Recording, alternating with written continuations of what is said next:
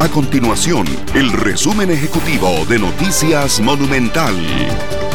Hola, mi nombre es Fernando Muñoz y estas son las informaciones más importantes del día en Noticias Monumental. El nuevo epicentro del COVID-19 en Costa Rica es la zona norte, con repunte importante de casos en los últimos días, y fue por esta situación que el alcalde de San Carlos, Alfredo Córdoba, arremetió en contra del gobierno por hacer caso omiso de sus recomendaciones. Según dijo el alcalde, desde hace tres meses le informó al gobierno sobre la inminente amenaza de los inmigrantes ilegales provenientes de territorios cercanos, que no tienen lugar donde realizar la cuarentena, así como algunos otros inconvenientes.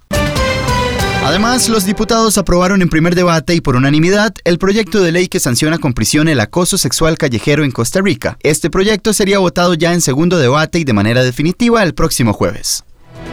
Estas y otras informaciones las puede encontrar en nuestro sitio web www.monumental.co.cr. Nuestro compromiso es mantener a Costa Rica informada.